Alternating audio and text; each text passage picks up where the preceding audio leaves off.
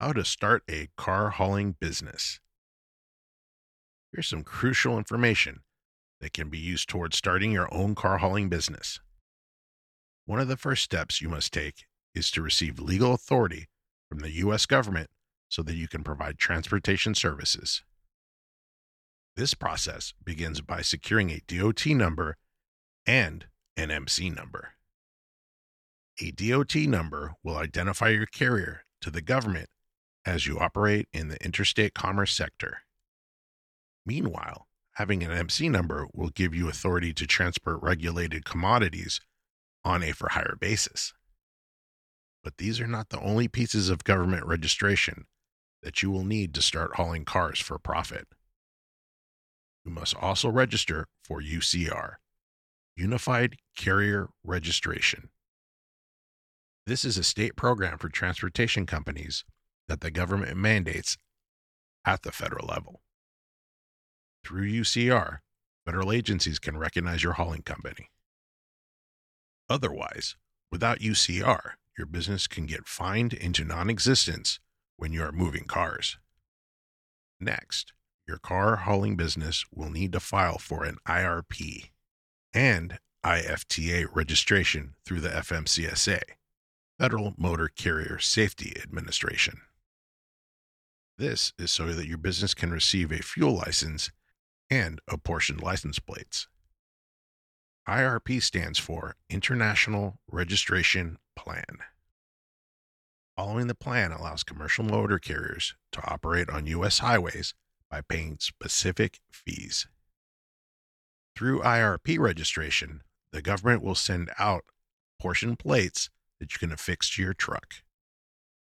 IFTA refers to International Fuel Tax Agreement. The agreement enforces many commercial carriers to pay taxes each quarter. The amount you pay in taxes is based on where you buy fuel for your truck and where your fuel is consumed.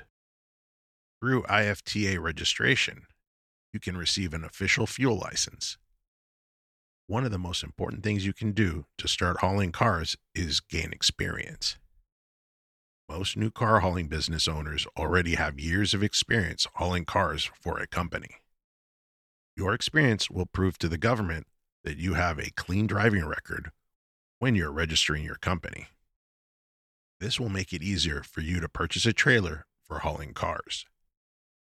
Speaking of trailers, try to put a lot of thought into which trailer you buy.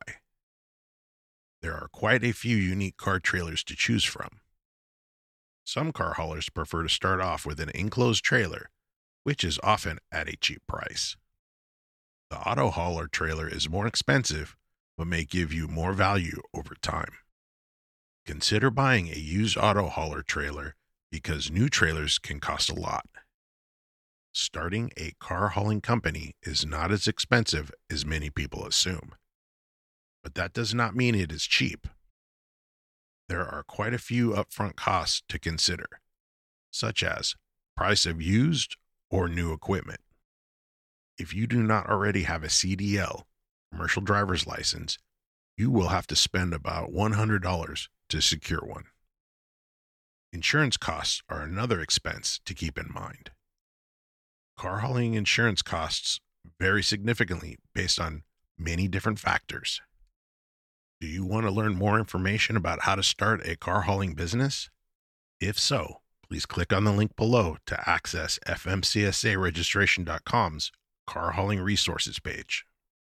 We are the number one third party organization in the United States when it comes to helping car hauling companies register with the FMCSA and DOT. Our experts can take care of filling out and filing all government documents on your behalf. This way, you can begin hauling cars for your new business in no time.